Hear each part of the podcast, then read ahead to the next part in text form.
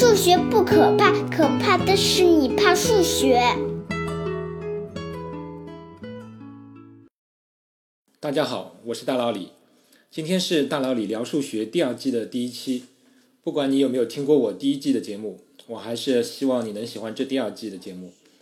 第二季中，我预计会继续我的数学用语系列，但是我在准备这个系列时，发现有很多术语要讲清楚的话，需要先理解一下其他的术语，然后追根溯源。我发现最重要的还是回到集合这一数学中最为基础的概念。但我不想在节目里讲一遍集合理论，而且大家知道的可能并不比我少，所以我想讲一下集合论中很有意思的一次争端。也是数学历史上人们对数学基础的理念上的一次大碰撞的核心，这就是选择公理之争。要讲选择公理，就不得不先讲一下所谓的数学第三次危机，也就是由著名的罗素悖论引发的一场危机。简单回溯一下历史，那是在19世纪后半叶，数学家们开始逐渐意识到数学的理论基础是不完善的，需要重建数学的基础，就像欧几里得几何一样。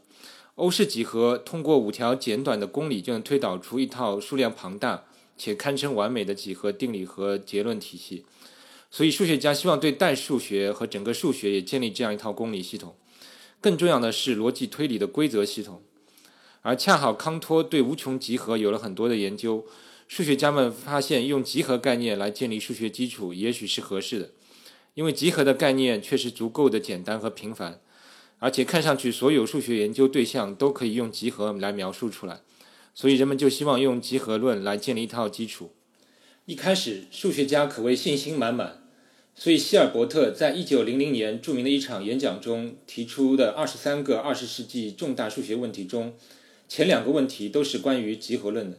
第一个就是连续统假设，第二个就是证明算术公理的相容性。可以说，这两个问题都是用来建立数学基础的。希尔伯特认为，第一个问题解决，那集合论就没啥缺陷了；第二个问题解决，那代数的基础也有了，数学的基础也就牢固了。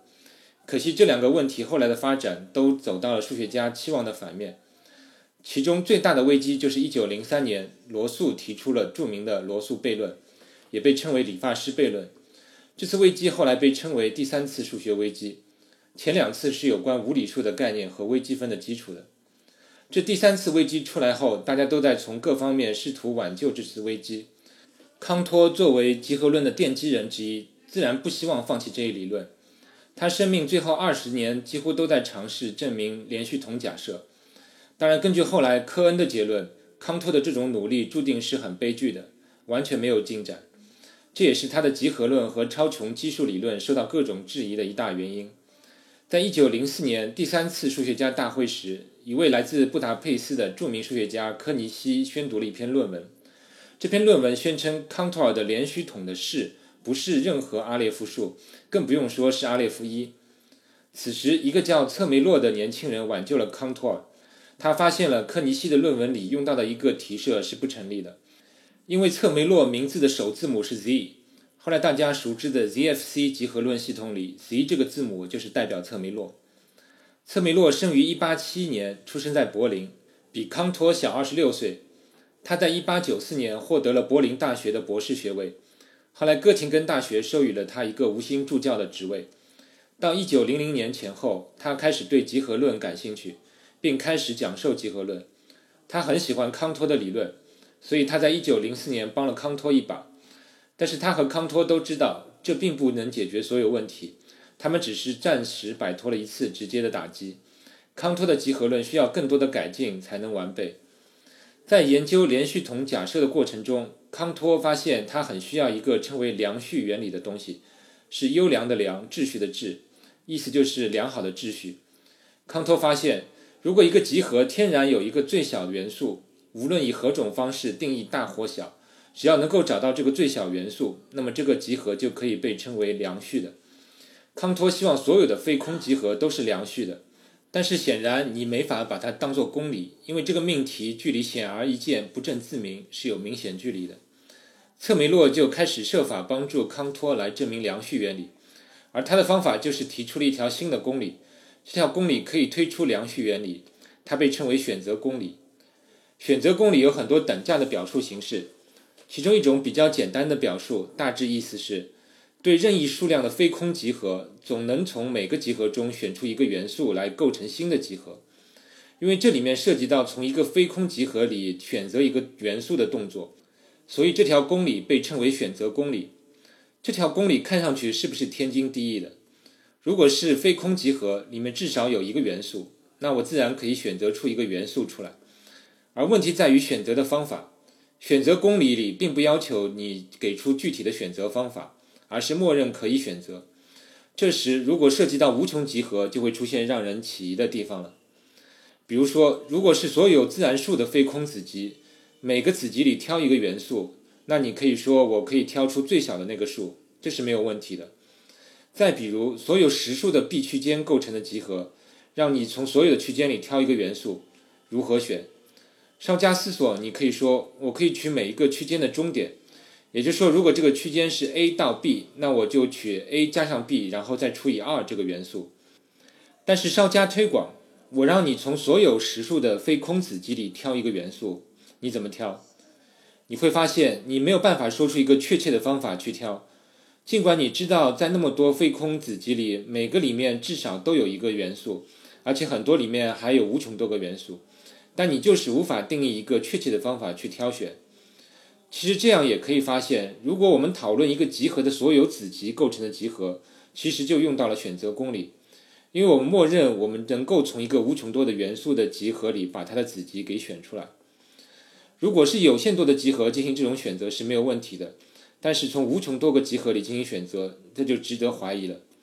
罗素有一个形象的比喻来说明选择公理。从无数双鞋子里挑选一只鞋子是可以做到的，因为我们可以说挑左脚或者右脚那只鞋子。但是从无数双袜子里挑选一只袜子是做不到的，因为袜子是不区分左右的。选择公理从更准确的角度来讲，是对任意的由非空集合构成的集合，默认有一个叫选择函数的东西，而这个选择函数可以帮我们从一个非空集合里挑选出特定的元素，而不需要特别说明这个选择函数的内容。前面取最小元素或者取 a 加 b 除以二之类的，都是选择函数的例子。选择公理认为，即使不说出选择函数的定义，选择函数还是存在的。反对选择公理的人认为，如果不能说出具体的选择函数的定义，那就不能说存在这样的函数，因为你没有一个确切定义的方法去挑选，那你就连判定一个元素是否被选中都不行。那之后，关于挑选出的这些元素构成的集合进行的推理就是毫无意义的。你可能会想，这条选择公理似乎跟我没啥关系啊，我没有感觉到哪里会用到这条公理。那你就大错特错了。实际上，在无数的证明中，你已经不自觉地用到了选择公理。比较讽刺的是，那些反对选择公理的人，实际上也在他们之前许多的研究中用到了这条公理。最常见的例子就是，如果你在证明中用到了非构造性的证明，那多半就用到了选择公理。有一个非构造性证明的经典例子，就是问有没有一个无理数的无理数次方是有理数。比如根号二的根号二次方是有理数还是无理数？虽然你感觉它当然是无理数，但是证明它并不容易。那我来这样论证：如果根号二的根号二次方是有理数。那我就已经找到了一个无理数的无理数次方是有理数的例子。那如果根号二的根号二次方是无理数，那我就考察这样一个数，底数就取根号二的根号二次方，而指数是根号二，这样底数和指数都是无理数。然后根据幂指数计算规则，这个数就等于根号二的二次方等于二，这是一个有理数。那我还是找到了一个无理数的无理数次方是有理数的例子。这个证明是不是够巧妙？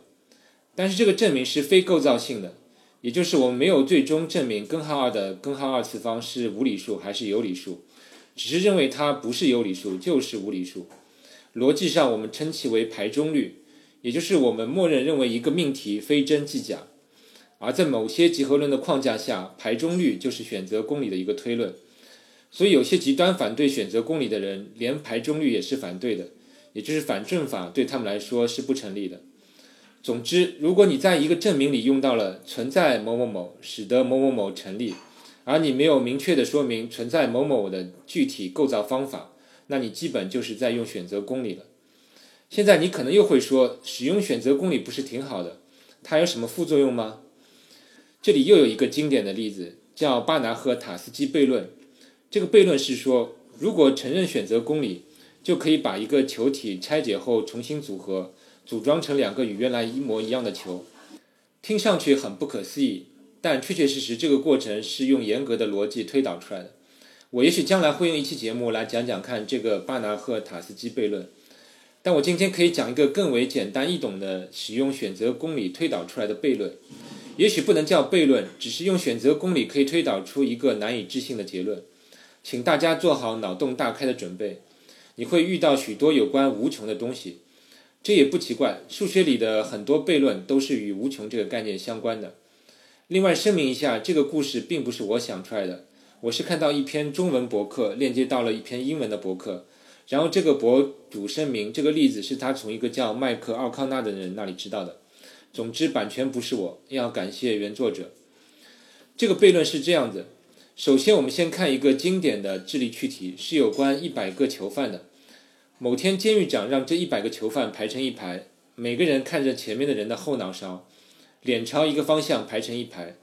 然后，监狱长给每个囚犯发一顶黑色的或者白色的帽子，每个人看不到自己的帽子颜色，但是可以看到自己前面所有其他人戴的帽子颜色。这样，第一个人可以看到前面九十九个人的帽子，第二个人可以看到九十八顶帽子，第一百个则一顶帽子都看不到。监狱长会从第一个囚犯开始，依次询问他们，每个人可以回答一次自己所戴帽子的颜色。如果答对，就立即释放；答错则执行死刑。监狱长允许所有囚犯在这个游戏开始前商量一个策略。现在的问题是，囚犯们怎样设计一种策略，才能使最多的人活下来？这个问题相信很多人看到过，答案就是有一种策略可以肯定使九十九个人活下来，还有一个人需要碰下运气。这个方法就是用黑白颜色的奇偶性来区分，因为第一个人自己戴的帽子没有任何其他人可以看得到，所以他没有办法确保自己能活下来。但是他能看到其他所有人的帽子情况，所以他可以造福大众，用自己的回答来给其他人传递信息。办法就是，第一个囚犯观察自己看到的黑色的帽子数量，如果是奇数就回答黑，如果是偶数就回答白。这样，第二个囚犯再根据自己看到的黑色帽子的奇偶性，配合第一个人的回答，就可以顺利猜出自己头上的帽子颜色。而之后每个人都可以用类似的方法推出自己的帽子颜色，这个问题就这样解决了。现在我把这个问题改造下，不是一百个囚犯，而是无穷多个囚犯。同样，这个测试什么样的策略最好？你看，无穷来了，烧脑的部分就来了。现在每个囚犯都能看到无穷的黑帽子和白帽子，无穷多的帽子是无所谓奇偶性的，所以也就不能用前述的方法。但现在可以告诉大家的是，如果我们可以使用选择公理，那有一种方法可以确保只有有限多的囚犯会被处决，而有无限多的囚犯可以活下来。方法是这样的。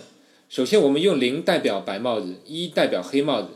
无穷多个囚犯戴上一顶帽子后，等于是产生了一个零和一构成的无穷序列。现在，囚犯们在测试开始前可以做这样一件事情：把所有零和一构成的无穷多个无穷序列归类。如果两个序列符合如下条件，我们就把它们归为一类；如果两个序列在某一位之后，它们的序列就完全相同，我们就把它们归为一类。例如，如果两个序列从第一百万位之后都开始相同了，那么这两个序列就归为一类了。但我们并不要求一百万这个具体的数字，只要序列尾端某位之后的所有无穷多位相同，就可以归为一类。这样的话，可以把所有的零和一的序列分类，而且特定的一个序列只可能在一类里面，因为如果一个序列在两类里面，那这两类肯定也可以合并。因为它们末尾肯定有无穷长的相同的序列，这一步你是不是觉得已经有点烧脑了？但是以上操作在数学上是完全合理的。我已经很清楚地定义了分类的原则。你给我两个具体的序列，我可以肯定地告诉你它们是不是属于同一类。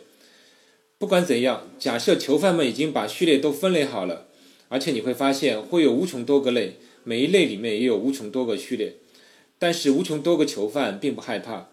接下来就该选择公理出场了。选择公理告诉我们，对无穷多个非空集合，我们总能挑出其中一个元素。你不要问我怎么挑，挑哪一个，因为选择公理并不要求这一点。那好，我们现在就有无穷多个无穷序列的类别，囚犯们就从每个类别中找出一个序列作为这个类别的代表数字，然后写在一个字典上或者把它背下来。然后到开始测试的一天，当囚犯们看到其他人的帽子的颜色的时候，见证奇迹的时刻来了。这时，每个囚犯都可以看到无穷多个帽子。当每个囚犯都看向远方的时候，他们可以回忆一下，或者查下字典，查一下最远处的无穷序列在他们的字典里是归为哪一类。刚才说了，囚犯把所有的零一序列都归类了。当囚犯看到其他人的帽子构成的无穷序列时，他们应该也能知道这个序列是归为哪一类的。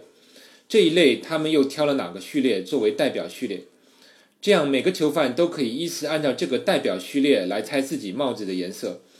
因为这个代表序列从某一位开始，与囚犯们看到的序列是一样的。当有限多个囚犯被牺牲掉之后，后面有无穷多个囚犯都可以猜对自己的帽子颜色。怎么样？这个方法是不是异想天开、匪夷所思？我知道各位需要点时间来消化这个游戏过程，不过你想通之后，就会发现这个推理是流畅的，而且可以用严格的数学语言表述出来。那它的难以置信，就只能怪选择公理不靠谱了。以上这个例子就是告诉我们，如果承认选择公理，我们有可能会推导出一些违背直觉的结果。那可不可以从其他公理来推出选择公理，或者否定选择公理呢？结果不出所料，选择公理先是被证明与 ZF 公理系统是相洽的，后来还被证明与 ZF 系统是独立的，而且还是哥德尔和科恩这两位证明的。那么现在用不用选择公理，就变得与连续统假设一样。像是哲学问题，而不是数学问题了。现在主流数学界多数人还是会选择使用选择公理，因为有很多定理不用选择公理就难以证明。多数人还是希望能够多一条公理就多一样武器。事实上，现在常用的 ZFC 公理系统中的 C 就代表英文里“选择”一词 “choice” 的首字母，而 Z 前面说过代表策梅洛，F 代表弗兰克尔。所以，CFC 就代表由策梅洛和弗兰克尔共同建立的一套公理化集合论，再加上选择公理。不知道你听完今天的节目，到底是选还是不选选择公理呢？我个人还是随大流，就选吧。到这里，你可能会好奇，那第三次数学危机后来到底如何了？简单来说，一开始大家是试图建立一种完美的数学基础，但是后来发现集合论无法完美的做到这一点，数学家就分化了。数学演变成了三大流派和很多小的流派。